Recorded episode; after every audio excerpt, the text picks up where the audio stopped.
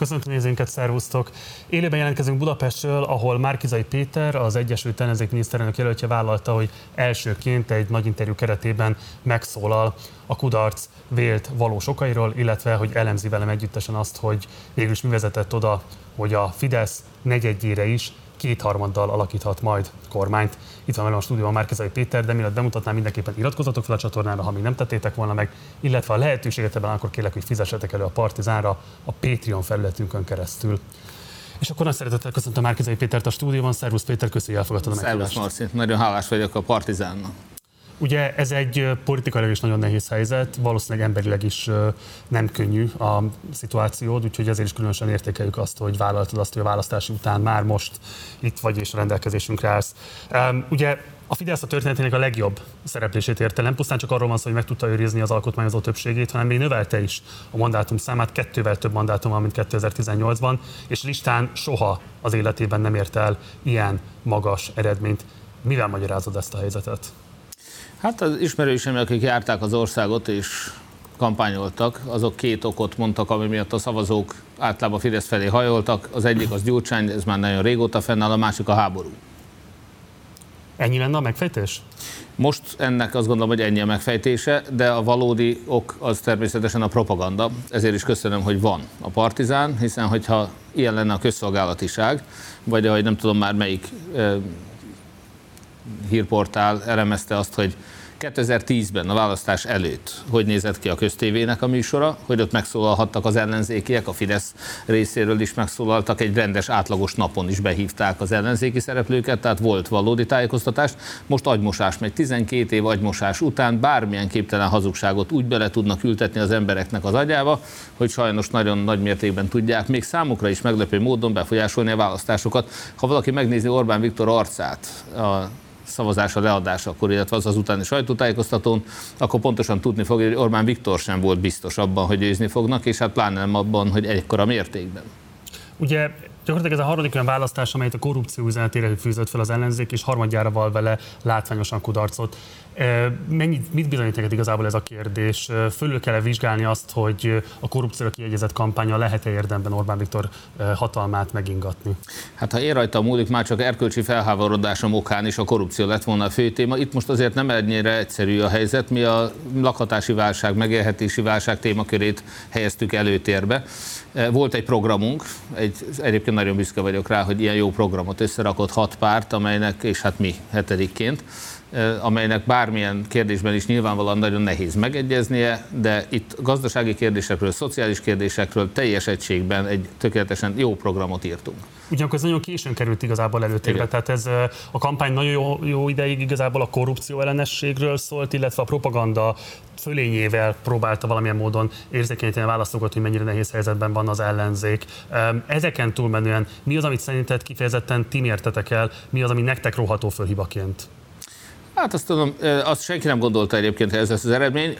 Természetesen volt egy halvány reményünk, hogy meg lehet nyerni ezt a választást, de senki nem gondolta, hogy kétharmadot szerezhet a Fidesz, még az, még az exit pollunk, meg kaptunk egy exit pollt is, érdekes módon egy 8000 fős mintán exit pollról, amit én hallottam belőle, az, az alapján még a listán többségben lett volna az ellenzék. Ez persze csak azt magyarázza meg, hogy Orbán Viktor még miért szorongott még aznap délelőtt is, azt nem magyarázza, azt már akkor is mértük, hogy a mi hazánk az bejuthat, mi azt látjuk összességében stratégiai okát mondanám inkább, tehát az egyik a propaganda. A másik az összefogás modellje. Nyilván én az egész életemet, négy évet rátettem arra, hogy a 2018-as választás tanúságaiból minden egyes problémára adjunk egy megoldást. Alapvetően az egyfordulós választásra a megoldás az összefogás volt a csalások ellen. A szavazatszámlálók delegálása, a propaganda ellen az, hogyha lett volna, nyilván ez, ez nem teljesen sikerült, de azért igyekeztünk mindent megtenni a magunk részéről, hogy föl tudjuk azt is építeni, akár egy ellenzéki MTI-t, ami nem épült meg, de hogy legalábbis a mi rendelkezésre álló forrásainkkal tudjuk eljutatni a célzott üzeneteket, a migránsszámlálítól kezdve egy csomó olyan buborékot áttörő, botrányos kijelentés, amivel az volt a cél, hogy eljutassuk a Fidesz hazugságairól a hírt minden emberhez. Tehát szisztematikusan fölépítettünk négy év alatt, vagy én személyesen is mondhatom, fölépítettem négy év alatt azt, előválasztástól mindennek kezdve, hogy ezt a problémát megoldjuk. az a kudarc. És engem ezt taglózott le elsősorban, hogy ezekre mind megadtuk a választ, és az eredményen ez sajnos nem látszik. Az eredmény ugyanolyan katasztrofális, mint volt négy évvel ezelőtt. De akkor mégis lehet, hogy nem adtak a, a választ megfelelőképpen, nem? Amit látok egyébként az összefogás volt az egyik nagy megoldás, és ami működött egy önkormányzati választáson, vagy jobban működött, az nem látszott most működni a hétvégén. Nézzük meg konkrétan egyébként, hogy néztek ki a szavazatoknak a számának az alakuláson, erről egy grafikánk, amit be tudunk most adni. Ez alapján láthatjuk azt, hogy hogyan néztek ki 2018-ban és 2022-ben. Ugye itt főként egyébként szerintem a listás szavazatok azok, amelyek drámai bezuhanást mutatnak. Ugye ott azt lehet látni, hogy mi 2018-ban az összes ellenzéki párt együttes szavazatai listán megelőzték a Fideszt, úgy most az egyesített ellenzék drámai közel 20% pontos hátrányt tudott fölhalmozni a fidesz szemben. Ez a drámai különbség, hogy közel egy millió szavazója tűnt el az ellenzéknek. Ez úgy elmagyarázható. És ezt is kielemeztük, nem én elemzők mondják, tehát alapvetően az összefogásnak, a, azt már mi ismertük egy hónappal ezelőtt, hogy a jobbikos szavazóknak legalább egy harmadát nem tudjuk megszólítani, a 2018-as jobbikos szavazóknak. Most azt látjuk, hogy ennek kb. kétharmadát nem tudtuk megszólítani, tehát igazából a jobbik volt az, aki elveszítette a szavazóit, akinek a szavazóit mi elveszítettük, és azt gondolom, hogy a Fidesz és a legjobb kutatásnál is jobb sokszor az, hogyha azt nézzük, hogy a Fidesz mit csinál és mit kommunikál.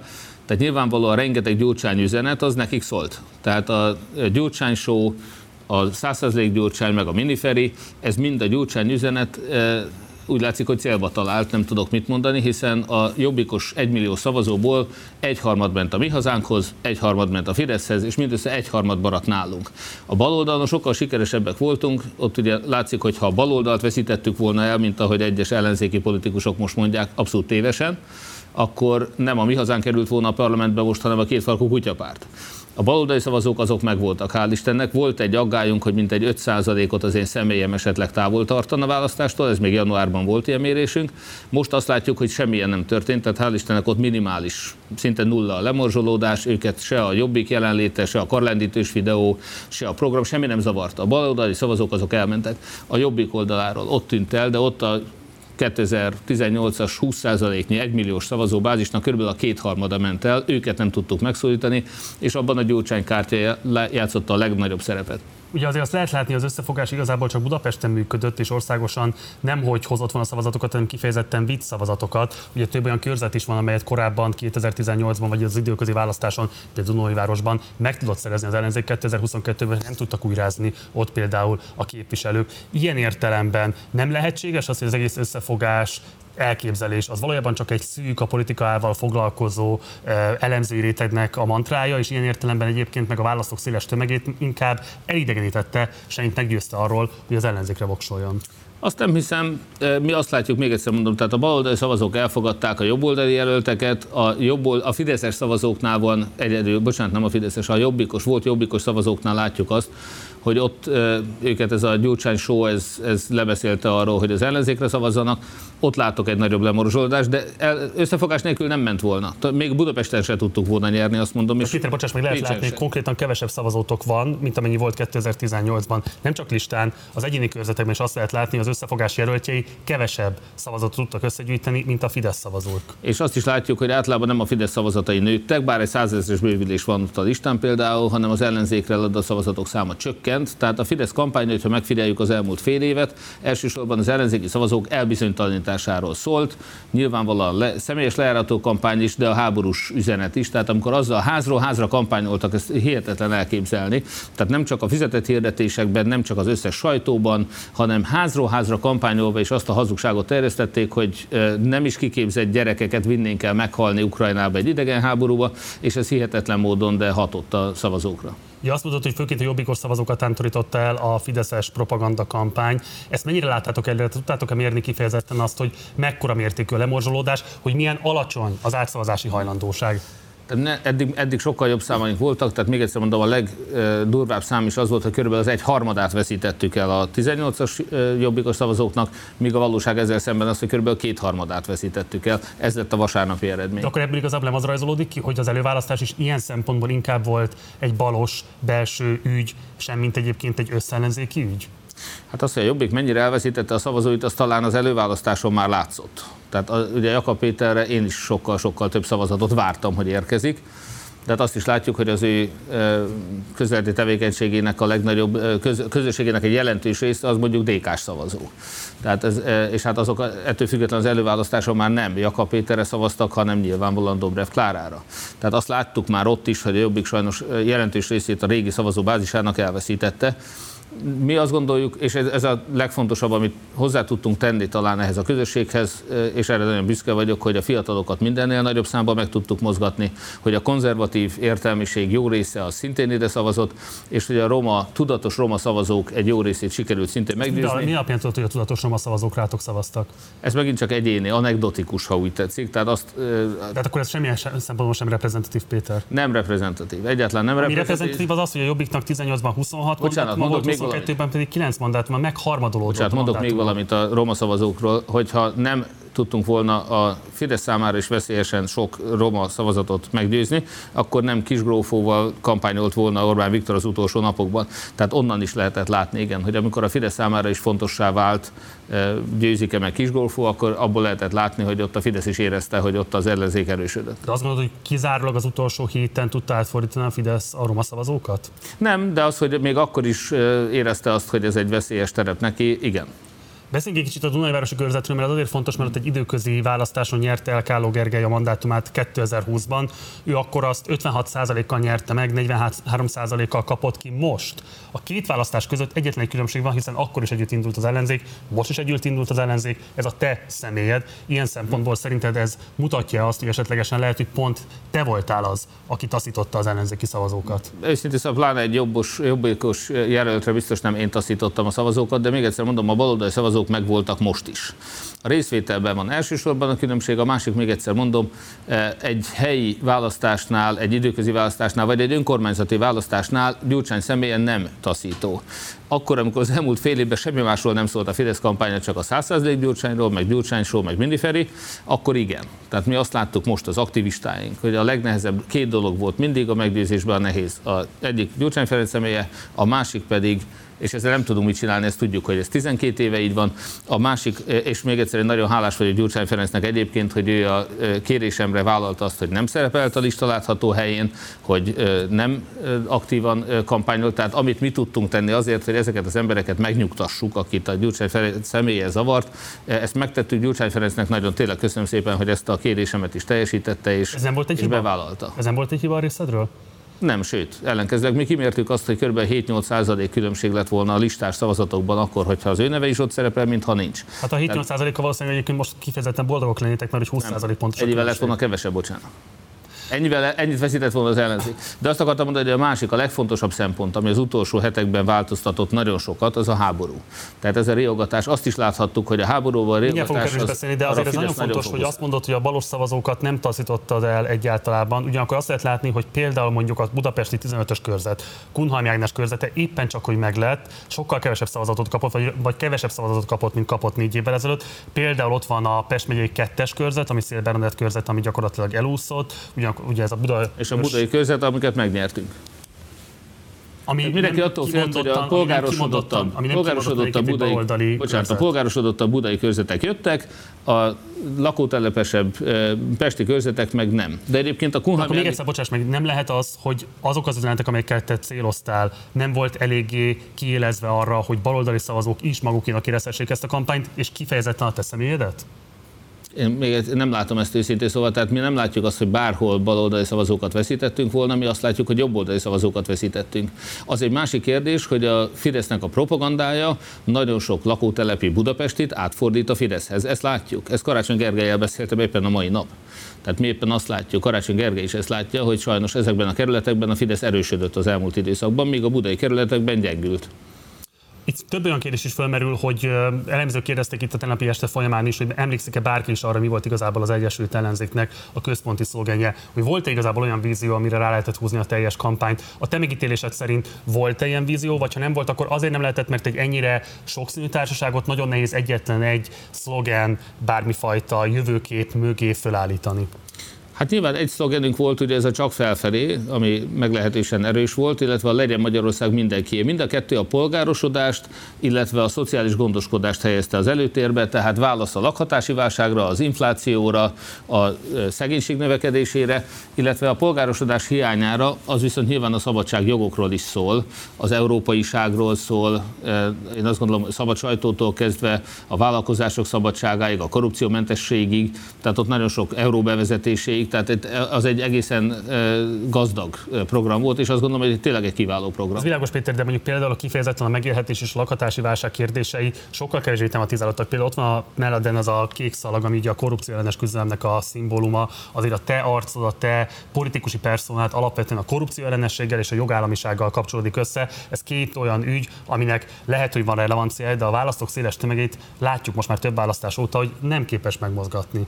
Hát nem, nem kellett volna inkább a szociális válságra valami fajta szimbólumot ilyen erővel fölültűzni, mint hogy azt a korrupció ellenességgel megtettétek?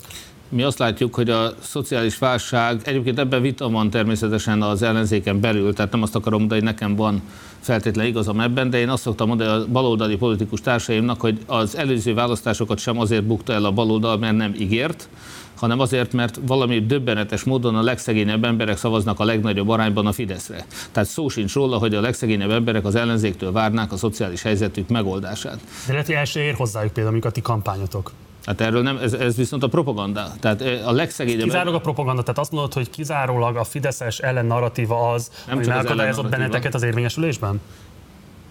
Ez a legfontosabb. De most, a, bocsánat, tehát nem csak arról van szó, hogy ők nem kapnak mást, hanem arról van szó, hogy olyan töménységben kapják a propagandát. Tehát itt nem arról van szó, hogy ő, ő, ő nem értesül arról, hogy szegénység van, vagy sorállás van, vagy bármi más, hanem a köd elhomályosítja az ő látásukat, és egyetlen egy valamire fókuszálnak, jönnek a migránsok és megerőszakolják a gyermekemet, feleségemet, anyámat, vagy most éppen jönnek és elviszik az összes gyermekemet eh, katonának meghalni Ukrajnába, és ide jön a háború. Tehát mindig van egy olyan erősebb ösztön. És sajnos ez eh, Göbbelsz óta tudjuk, hogy működik, úgy, ahogy annak idején működött sajnos a náci Németországban, ott is mindenért a zsidók voltak a hibásak, és a gyűlölködés volt, és még akkor is, amikor már a 45 áprilisában az az oroszok által körbevett Berlinben védekezett a német hadsereg, egészen biztos Hitlert megválasztották volna legalább kétharmaddal. Erős azért az analógia, én felteszem, azért itt az emberekhez nem szorítottak pisztolyt, hogy leadják a Németországban sem kellett pisztolyt szorítani, elég volt a propaganda, a kommunizmus idején is elég volt a propaganda, és Orbán idején is elég a propaganda. Jó, um, ugye itt fölmerül az a vád vele szemben is, hogy azok a különböző szakpolitikája az Orbán rendszernek, amik nagyon karakteresen meghatározzák azt, hogy mégis hogy néz ki maga a kormányzás egésze, a családpolitika, az adórendszer, az egykulcsos adó, és így tovább. Ezek kapcsán igazából te magad egy olyan álláspontot képviseltél, hogy te ezeknek a jelentős részét megtartanád, ha adott esetben csak kicsit finomítanál rajta, például a rezsicsökkentésen. Ilyen szempontból fölmerült az a kérdés, hogy te valójában egy Orbán nélküli Orbánizmus próbálsz eladni a szavazóknak. Mit gondolsz erről? Erről? Nem, én azt szerettem volna, hogyha minél szélesebb szavazó réteget tudunk elérni, és igen, pontosan tudjuk, hogy ezek a legnépszerűbb intézkedései az Orbán rendszernek, és amivel nem véletlen kampányol, tehát amikor az én arcom és a 100 Gyurcsány pecsét mellé kiteszik azt, hogy elvennék a családtámogatásokat, akkor pontosan lehet tudni, hogy a Fidesz azzal kampányolt, hogy az ellenzék elvenné ezeket a családtámogatásokat. Tehát az, aki azt gondolta, hogy nekünk az a feladatunk, hogy azzal kampányoljunk, hogy adót emelünk, meg családtámogatásokat szüntetünk meg, az ostoba. Az nyilvánvalóan el akar akarja veszíteni a választást. Mi ellenben meg akartuk nyerni a választást, tehát megnyugtattuk a szavazókat, hogy nem jönnek a migránsok, nem veszük a családtámogatást, nem szüntetjük meg a minimálbért, rezsicsökkentést, stb. Tehát ezek mind nagyon fontos üzenetek voltak azért, hogy a fideszes szavazókat is megnyugtassuk, nyugodtan lehet az ellenzékre szavazni, mert nem rosszabb lesz, hanem jobb amikor fideszes politikusok vélt szexuális orientációra utaltál, illetve migránsszámlálóval kampányoltál, most is úgy utaltál erre, hogy ezt kifejezetten azért tetted, mert a Fideszt a saját terepén kell megverni. Most látható az, hogy ez igazából nem működött, utólag visszagondolva nem volt stratégiai hiba ilyen típusú üzenetekkel fölépni, és ezzel adott esetben baloldali szavazókat, baloldali szavazók számára fontos értékeket ilyen szempontból hát devalválni. Marci, azt engedjük el, még egyszer mondom, hogy a baloldali szavazók megvoltak dekára, mindegyik megvolt, semmi gond. Nem a két kukutyapárt jutott be a parlamentbe, hanem a mi hazánk. Mi a jobboldali szavazókat veszítettük el, nem a balosokat. A balosok mind itt voltak. Nem hergeltük fel őket, nem veszítettük el őket, stb. Viszont megvédtük őket a Fideszes gyűlöletkampányoktól, propagandától, és iszonyatosan jól működött. Mindegyik. A migráns számlálótól a melegeles kampány leállításáig ezek hatalmas, sikeresek volt, hatalmas sikereink voltak az elmúlt négy évben. A Fidesz ezekkel nem tudott kampányolni. Maradt neki a gyurcsány, meg maradt neki a katona illetve hát a háború. Ugye az elmúlt 12 évben azért azt láttuk, hogy az egyetlen igazán karakteres kampánya az ellenzéknek, ami érdemben volt képes valamilyen módon választói attitűdöket mozgatni, az Botka László személyhez kapcsolódik, aminek nagyon egyszerűen az volt a szlogenje, hogy fizessenek a gazdagok. Akkor lehetett látni egy olyan átrendeződést úgy a Fidesz soraiban, mint az ellenzéken belül, ami feltételezhette azt, hogy esetleg ezzel lehet majd egy igazán ütős miniszterelnök jelölti kampányt is fölépíteni. Ehhez képest az a típusú centrista megközelítés, amit te képviselsz, szerinted tudod hasonló típusú dinamikákat megmozgatni? Sokat gyára térünk ugyanahoz vissza, a baloldali szavazók megvannak. Tehát nem őket kellett meggyőzni. Nekünk a probléma az a propaganda volt, a fizessenek a gazdagokkal az a baj, hogy egy csomó középisztai szavazót elidegenített, és ezzel nem lehetett választást nyerni. Akkor sem lehetett, Ezt most sem lehetett volna. nem igazolják. A kutatások nem a tények igazolják, a választások igazolják. Egészen, mondom, én 2010-től emlékszem arra, hogy egy csomó olyan ember, aki most az ellenzékre szavazott, 2010-ben azért szavazott az ellenzék ellen, mert attól féltek, hogy adóemelés lesz.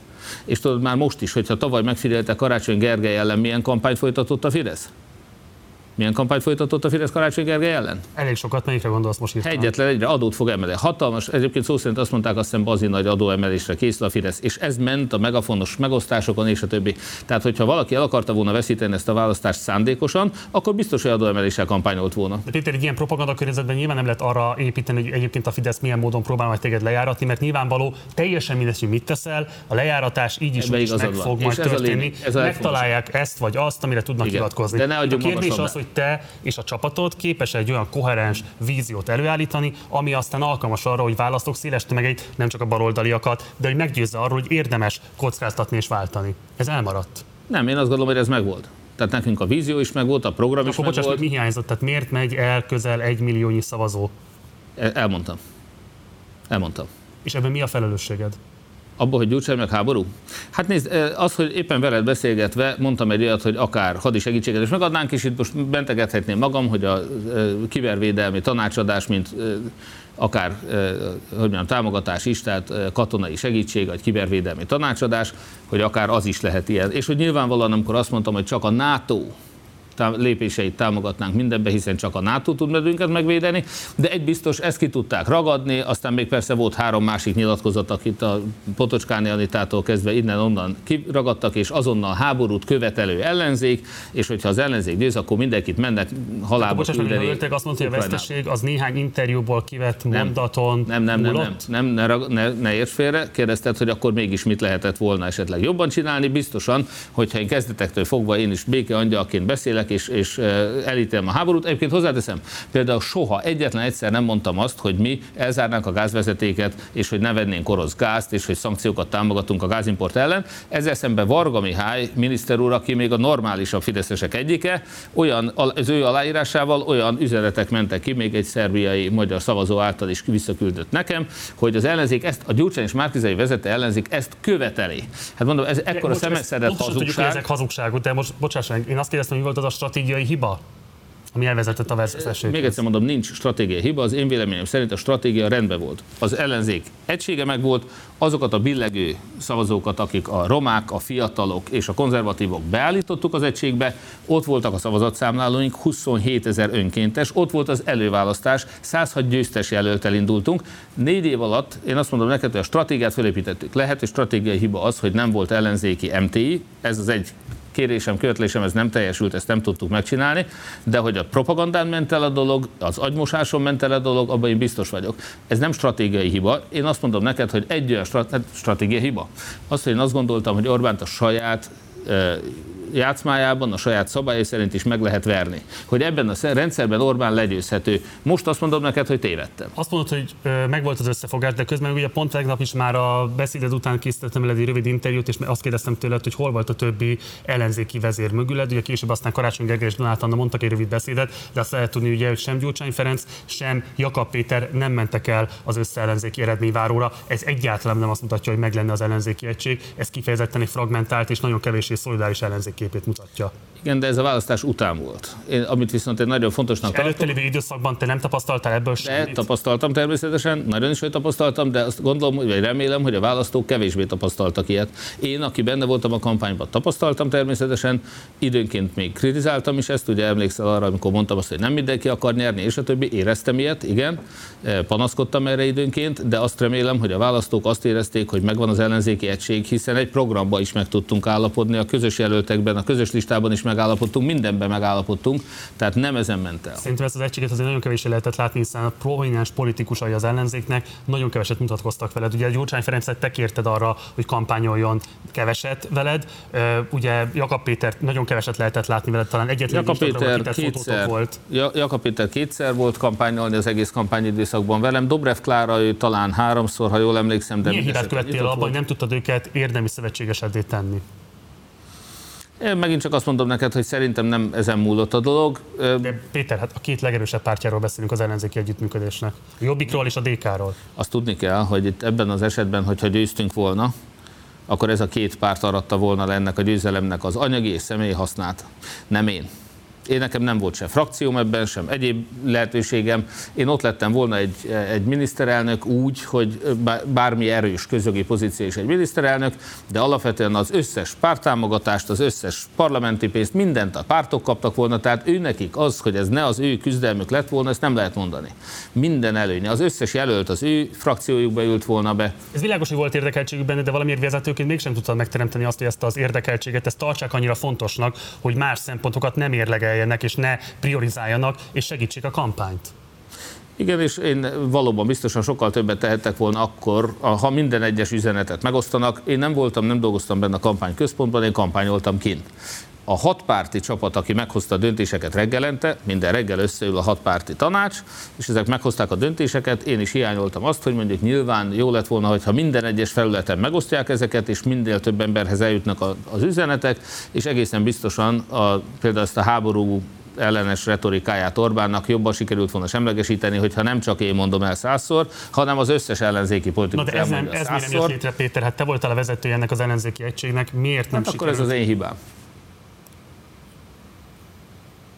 De ott vannak például a szakértők, akiket fölkértél a különböző kabinetekre, hogy segítsenek be. Ők sem álltak ott mögötted, amikor a vereséget el kellett ismerni. Ők sem vállaltak veled közösséget. Most ezen gondolkozom, hogy ki volt ott közülük, mert hál' Istennek az Családot lehetett látni a képen. Igen, a családomat én kértem, ezt eh, elismerem nektek. Tehát én nekem a legfájóbb, mindenképpen egy rendkívül lesújtó esemény volt ugye tegnap ez a választási eredmény, és mindannyiunkat letaglózott politikusokat, eh, magánembereket, szavazókat, mindenkit. Eh, én nekem a legnagyobb fájdalom az, hogy az elmúlt hónapokban milliószor hallottam ezer és ezer ember eh, fogadkozott, hogy ha veszítünk, akkor elmegy, mások azt mondták, hogy ha győzünk, akkor hazaköltöznek.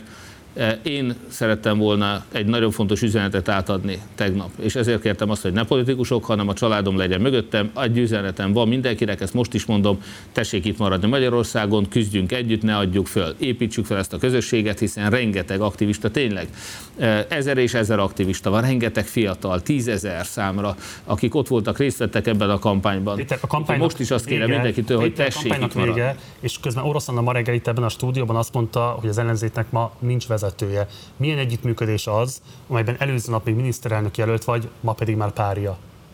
De nem ez a kérdés. Tehát De ez a kérdés, ezt... mert te azt mondod az embereknek, hogy maradjanak itthon, mert meg fogod védeni őket, mert lesz kivel küzdeni. Én meg fogom védeni. közben azt lehet látni, hogy körülötted a legfontosabb politikai szövetségeseid, akik az elmúlt fél évben közösséget vállaltak veled, sorra mondják föl ezt az együttműködést. Hát ezt tőlük kell megkérdezni természetesen. Mi látjuk azt, hogy ez egy óriási probléma természetesen. Én továbbra is azt szeretném mondani, innen is üzenem mind a 106 hősnek, ebből egy vagyok én, tehát akkor 105. Mind a 106 képviselőjelölt társamnak, mindenkinek, aki bármelyik ellenzéki politikusként, ellenzéki polgármesterként bármilyen szerepet vállalt ebben a rendszerben és vállal a jövőben is, hogy mi ki fogunk állni mellettük, a Mindenki Magyarország a mozgalom és jó magam. Ott leszünk, küzdünk együtt és építkezünk tovább. Azokat a fiatalokat... Ez a hetedik formáció a másik hat mellett. Ez egy olyan formáció, amiben ott van a másik hat mi nekünk a Mindenki Magyarország a mozgalomban ott vannak a DK-tól, a Jobbikig, a szocialistáktól, a Momentumig, Momentumos még az elnökség is ott van. sorra olyan nyilatkozatokat tesznek, Jakab Péter, Gyurcsány Ferenc, már Kanász vagy Máté is, amelyek nem arról tanúskodnak, hogy ők bármilyen módon is egyébként veled politikai jövőt képzelnének el. De ők még politikai múltat se akartak elképzelni velem, és én ezt abszolút elfogadom. Nyilván ez az ő döntésük.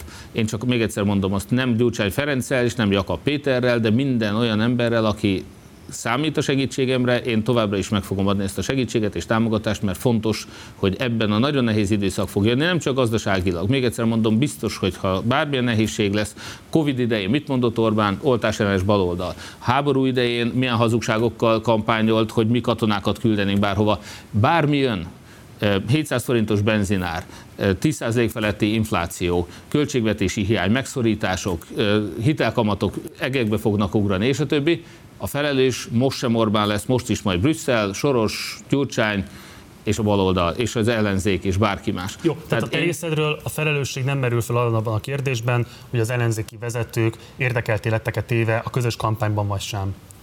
Nem, természetesen elsősorban ők voltak. Én abszolút önzetlen és ingyen dolgoztam, hiszen még egyszer mondom, nekem sem az MMM-nek, sem egy leendő konzervatív pártnak, se nekem személy szerint ebben semmilyen hasznom nem volt soha. Hogy lehet volna, te lettél a miniszterelnök, a következő miniszterelnök az Bocsánat, országnak. még egyszer mondom, az összes pártfinanszírozás, ami abból jön, hogy bejutnak emberek a parlamentbe, és ez egy, minden egy szék után több száz millió forint a négy éves ciklusban, ezt a pártok mind maguknak zsebelték be, az összes támogatás, az összes pozíció, az összes szék, ez mind a pártok élet volna. Hogy ne lettek volna érdekelve? Abszolút érdekelve voltak a közös győzelembe. Jó, a, ugye egy másik fontos kérdés itt a vezetői képességek kapcsán az a kampánycsapatnak a működése.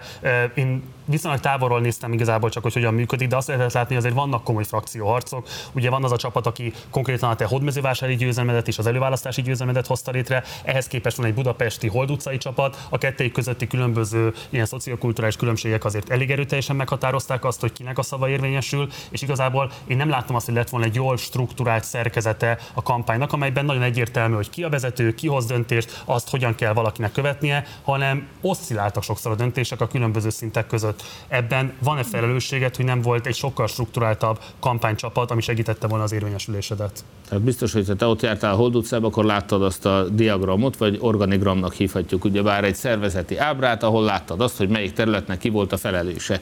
Döntéshozatal egy hatpárti testületnek volt a kezében egyrésztről, másrészt szakértői csapatok voltak ott, ott dolgoztak, különböző pártok által delegált szakértők dolgoztak ott, és többek között az MMM-nek az aktivista csapata is volt. Az MMM-nek elsősorban ugye az egésznek a hátterét kellett adni, nem a döntéseket hozta az MMM. Az MMM a pénzgyűjtéssel foglalkozott, és innen is hálásan köszönöm annak a rengeteg embernek, aki több mint 300 millió forintot összeadott erre a kampányra mikroadományok formájában. Ez egy fantasztikus eredmény, ez is egy forradalmi újítás volt. Ez egy rendkívül fontos eredmény, ez, ez világos, én csak arról beszélek, hogy én azt tapasztaltam, hogy a te kampányfőnököd egyszerűen nem kapja meg azokat a jogosítványokat tőled, ami lehetővé tenni azt, hogy az operatív munkában érvényesíteni tudja a kampányhoz szükséges akaratát. Mire gondolsz? Azt lehetett látni, hogy ő nem tud főnöke lenni azoknak az embereknek, akik elviekben alá kellene, hogy tartozzanak. Az alá tartozó emberek számos esetben vagy szabotálták, vagy pedig más módon obstruálták a munkáját. Ezt nem tudom, hogy honnan hallottad, tehát én erről... Hallottam, tapasztaltam. Hát nem, nem, nem, nem tudom, mire gondolsz még egyszer te semmi ilyesmit nem tapasztaltál, te ezt egy teljesen jól olajozott és abszolút együttműködő társaságnak láttad végig a, a fél év alatt? Én, én nem, őszintén szóval rengeteg problémánk volt, millió problémánk volt, de azt nem lehet mondani, hogy nem a kampányfőnök alá voltak rendelve az egyes szakértői csapatok. Tehát soha nem tapasztaltad volna azt, hogy neki problémája lenne azzal, hogy érvényesítse az akaratát és tudja működtetni a kampányt? Nekem sok problémám volt ezzel, de nem hiszem, hogy neki volt. Nem. És neked milyen problémáid voltak ezzel? Hát nyilvánvalóan az, hogy ez a csapat sok olyan döntést hozott, amit én esetleg szerettem volna máshogy, vagy hatékonyabban, vagy hamarabb meghozni. Nekem sem mindegyik tetszett azok közül az anyagok közül, a kimentek, és biztos, hogy lehetne mondani, hogy jobb plakátok kellettek volna, hogy a kampányújságnak jobb tartalma lehetett volna. Ezek abszolút lényegtelen dolgok. Ezt a kampánycsapat maga intézte, tehát abszolút olajozottan működött, csinálták, ez volt a dolguk, ez volt a feladatuk, és tökéletesen működött is, tehát ezzel semmi gondom nem volt.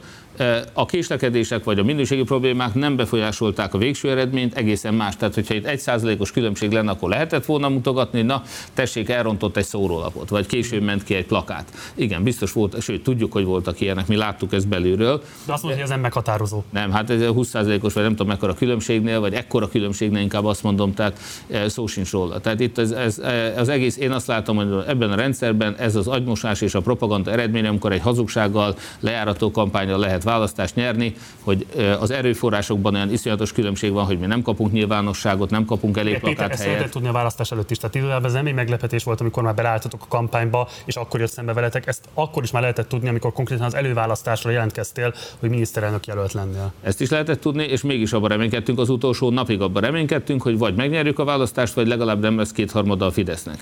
És ehhez képest nyilván mindenkit letaglózott, engem is, hogy mennyire hatékonyan működött a rendszer. Ez a rendszer nem csak, hogy én nem tudtam, hogy ennyire eredményes lesz Orbán Viktornak a gyűlöletpropagandája, Orbán Viktor se tudta. Tessék megnézni, tegnap még fideszes megmondó emberek mondták, hogy kétharmad nélkül is milyen nagyon nagyszerűen lehet élni. Orbán Viktor arcát megtetszik nézni, és onnantól kezdve látják azt, hogy Orbán Viktor nagyon bizonytalan volt, még arra sem mert válaszolni, hogy a rezsicsökkentés marad vagy nem. Tehát nyilvánvalóan nem, senki, ez mindenkit meglepetést ért, nem csak minket, a Fideszt is. A 2018-as vereség után sem Karácsony Gergely, sem vonagában nem vették fel a listás mandátumukat. Amikor tegnap kérdeztelek erről, hogy nem tudtál döntést hozni abban, hogy mész a parlamentbe és hátraadjod Hódmezővásárhelyet, vagy maradsz Hódmezővásárhelyen. Most már tudod, hogy mi a válaszod erre?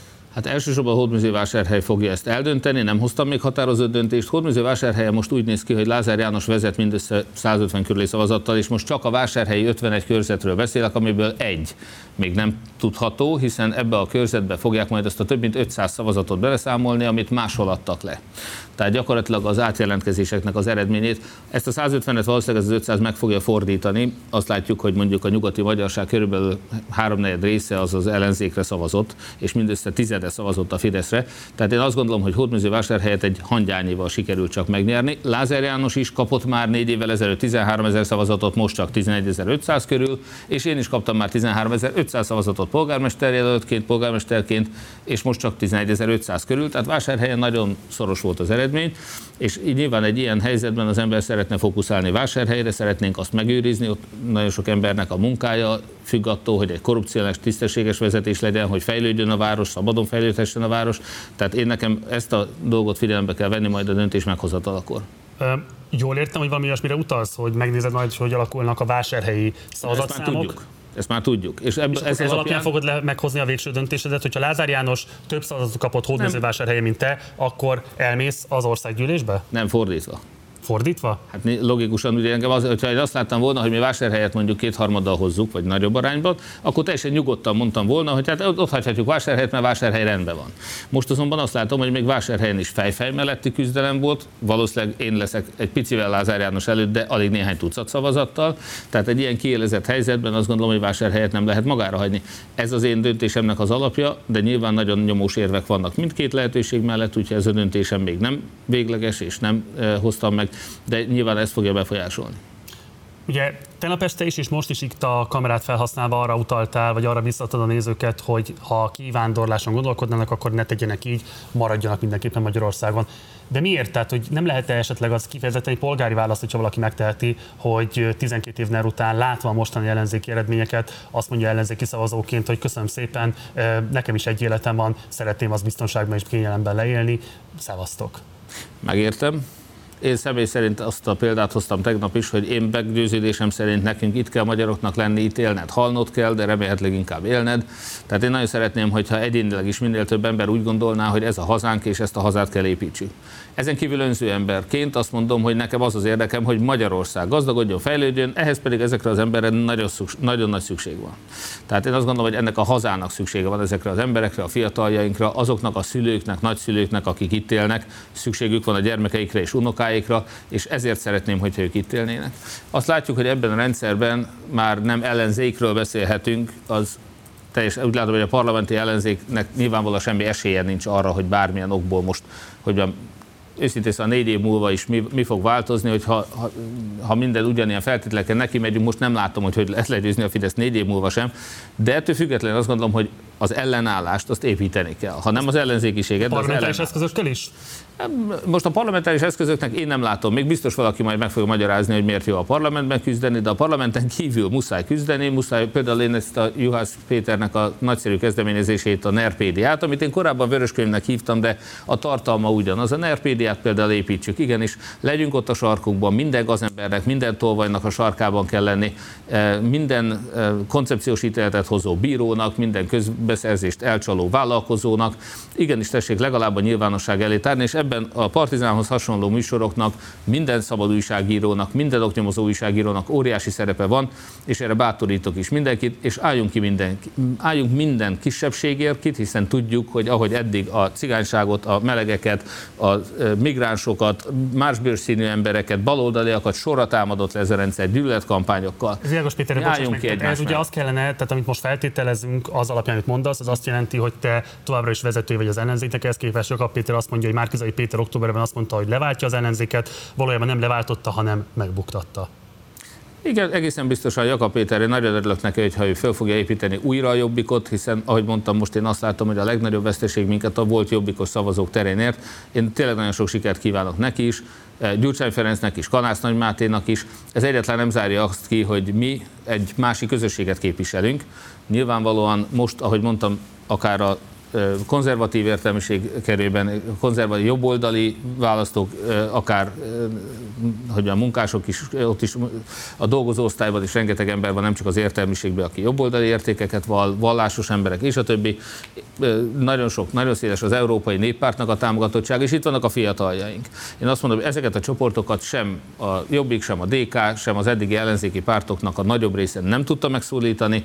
Nekünk ezt a csapatot is egyben kell tartani, nekünk szívügyünk az, hogy ezek az emberek itthon érezzék magukat Magyarországon. Péter, akkor ez most azt vetíti előre, hogy az ellenzéki jelen vagy jövő az úgy fog kinézni, hogy igazából most szétesik darabjaira ez az együttműködés, és mindenki megpróbálja a lehető legtöbb szavazópolgárt és választói csoportot meggyőzni arról, hogy ő a hiteles és az egyedüli alkalmas arra, hogy képviselje őket. A logikával se értek egyet, tehát nem gondolom azt, hogy ahhoz, hogy valaki kiállna a cigányságért, ahhoz össze kell fogni. Nekem, hogyha a jobbik nem áll ki a cigányságért, én majd kiállok a cigányságért, és nem független az összefogástól. Itt most ugyanazt a célt képviseljük. Ha jobbik nem küzd a korrupció ellen, én attól még küzdhetek a korrupció ellen. Tehát én nem gondolom azt, hogy itt ők is küzdjenek, mi is küzdjünk. Tehát összefogás, megvolt az összefogás, kipróbáltuk az összefogást, én továbbra is kiállok minden jobbikos képviselő mellett. Én már ma is beszéltem jobbikos képviselőjelöltel, sajnos ő is veszített természetesen, sajnos, úgy, ahogy az összes úgy értem. Nos, ettől függetlenül mi ki fogunk állni mellettük, mi együtt fogunk működni, és hogyha Jakab Péter akar együttműködni, akkor fog együttműködni. Azt nyilvánvalóan nem tilthatja meg nekem Jakab Péter, hogy én kiálljak akár a letámadott melegekért, cigányokért, jobboldalakért, keresztényekért. Ha ő is ezt teszi, akkor együtt fogunk működni, hogyha ő más csinál, akkor sok szerencsét hozzá, én attól ezt fogom tenni. Azt ki tudod jelenteni, hogy nem fogsz távozni a politikából? Nyilvánvalóan nem távozhatok a politikából, még a polgármester maradok, akkor sem, de legfőképpen még egyszer mondom, sok százezer ember van, aki most összefogott, száz kosútkör alakult az elmúlt időszakban, az elmúlt három évben, tízezer tagunk van, ez egy igen jelentős mozgalom, a Mindenki Magyarországon mozgalom. Tehát én azt látom most, hogy nekünk nagyon nagy szükségünk van arra az összefogásra most, amikor nagyon nehéz idők jönnek, amikor könnyen lehet, hogy embereket ugyanúgy, ahogy a Fidesznél láthattuk, megfélemlítenek, majd letámadnak, eh, kirúgnak az állásukból. Nekünk ott kell lenni, és igenis legalább a nyilvánosság erejével kiállásunkkal mindig küzdeni minden elnyomott, minden megfélemlített ember mellett, nagyon sokan érzik azt most, hogy egy ilyen választási bukás után az ellenzékeket sorra fogják letámadni, különösen vidéken erős ez az érzés, ahol tényleg meg tudja egy fideszes helyi földesúr meg tudja akadályozni, hogy valaki állást kapjon helyben. De ezen hogy tud segíteni? Tehát, hogy jól értem, most valami olyasmiről beszélsz, hogyha egyébként a többi ellenzéki párt nem is kíván veled együttműködni, te ettől még továbbra is magadat az ellenzéki együttműködés vezetőjének tekinted, és azt fogod építeni minél inkább egy széleskörű együttműködésben Igen. nyújtsatok védelmet Igen. a megtámadott támadottaknak. Ez nekem egy fából vaskarikának tűnik, hogyha egyébként pont azok, akik tagjai lehetnének ennek az ellenzék együttműködésnek, azt mondják, hogy veled ezt nem tudják elképzelni a továbbiakban. Tehát még egyszer abból ne induljunk ki, hogy Gyurcsány Ferenc és legközvetlenebb munkatársai, úgymond, tehát akikkel ő dolgozik együtt, azok most éppen ezt így látják. Én nagyon sok sikert kívánok nekik, félreértés ne essék. Mi őrizzük az összefogás szellemét, mi, és hát én nagyon hálás vagyok Donát Annának és Karácsony Gergelynek méltatlan elhallgatták azt, hogy bár én valóban azt kértem, hogy a családommal álljak ki, és mondjam el azt a beszédemet, ami arról szólt, hogy kedves fiatalok, ne hagyjátok el az országot, van élet egy ilyen rendszerben is, és küzdjünk együtt, és dolgozzunk együtt. Ezzel együtt utána Karácsony Gergely és Donát Anna is ott volt, beszédet mondott, az MSZP-nek volt ott több politikus, a Momentumnak volt ott több politikus, tehát nem, én nem palaszkodhatok arról, igen, a DK és a Jobbik részéről, vagy az LNP részéről nem voltak ott, e, én tudomásul vettem ezt nyilván, hogyha ők nem akarnak ott lenni, akkor nincsenek. Én ettől még ő mellettük is ki fogok állni. A DK-s e, jelöltekkel, a jobbikos jelöltekkel is együttműködtünk, kiváló személyes kapcsolatunk volt. Tehát még én értem azt, hogy ők adott esetben konkurenst láttak bennem már eddig is, és most meg különösen konkurenst látnak. Tudom azt, hogy ők ezt nehezen viselték az elmúlt időszakban is, tudomásul vettem, de mégiscsak egy célunk van. De milyen típusú védelmet tudsz biztosítani azoknak, akikről most beszéltél, akik adott esetben áldozatai lesznek majd a hatalom túlkapásainak? A nyilvánosságot fogjuk biztosítani. Ez az elmúlt 12 évben sem jelentett semmit. De, de, de, de. Itt Utas egy olyan megtámadott csoportot a NER részéről az elmúlt 12 évben. Na hát akkor már a melegek meg is van azt gondolod, hogy a melegek helyzetén bármit a nyilvánosság rengeteget segített? Segít, én rengeteget segítettem. Itt az a törvény, tavaly, tavaly nyáron a pedofilia ellen szavaztak meg, az jelenleg is hatályban van, és alapvetően Azok nem a heteroszexuális kisebbséget A gyűlölet kampányok, Marci, amik ott mentek, azokat abba hagyta a Fidesz. Én erre nagyon büszke vagyok, ezt abba hagyta. E, nagyon sok más kampány. Péter, hogy hagyta volna abba, hát, az elmúlt, napokban is, ugyanez. az elmúlt napokban is olyan társadalmi érzékenyítő reklámokat adtak le a népszavazásra készülve, amelyek kifejezetten a nem heteroszexuális embereket bélyegezték meg? Nem, egészen más az, ami tavaly augusztusig ment, és egészen más az, ami most ennek a még kinyában áterőltetett népszavazási kezdeményezésnek az ürügyén ment, amit egyébként szintén azt kell mondjam neked, hogy nem, tehát én most, amit láttam ebből a kampányból, ez meglehetősen visszafogott volt, mondjuk az emojis kampánytól kezdve, ami előtte ment ebben az országban. Tehát én azt gondolom, hogy igenis a mi kiállásunk az változtatott a Fidesz stratégiáján, taktikáján, e, és nagyon sok, a romák esetében ugyanez a helyzet. Tehát nem csak Kisgrófó, meg, e, meg Győzike mutatja azt, hogy a Fidesz igenis e, sokkal óvatosabban a Sztojka Attilával, és sok, sok más területen látjuk azt, hogy a cigányság mellett is ők is elkezdtek kiállni, és elkezdtek törődni velük, és legyen ez így. Érjük el ezt együtt. Én azt gondolom, ez nagyon fontos. Záró kérdés. A következő két hónapban, ami május végéig van, nyár elejéig, mi lesz az a politikai program, amin dolgozni fogsz? Igazából szerinted merre kell most előre haladni? Azt mondom, hogy nekünk azt először is most legfontosabb egy ilyen vereség után reményt adni mindenkinek, és azt mondani nekik, hogy mindenki őrizze meg a nyugalmát, ahogy én is mondtam, hazamegyek, megcsóklászom a gyerekeimet, és kipihenem magam, és utána tovább fogunk dolgozni. Azért, hogy egy tisztességes országban élhessenek a gyermekeink, és mi is. E, és ez igen, például azokat a civil kezdeményezések, amint a nyomtas te is, vagy a Nerpédia Juhász Pétertől, ezeket nagy mértékben támogatom, mert azt gondolom, hogy most ez annak az ellenállásnak az a terepe, ahol igenis van lehetőségünk, nyilvánosság minden nagyobb bevonásával, és természetesen egy olyan közösség épült fel, és én ebben látom a legnagyobb erőt, hogy most egy 850 ezer ember részt vett egy előválasztáson, az egy óriási közösség. Azok az aktivisták, akik egyforma türkis Jackiben ott voltak, teljesen mindegy, hogy melyik párt vagy civil szervezet támogat támogatásával azokban egy közösség fölépült.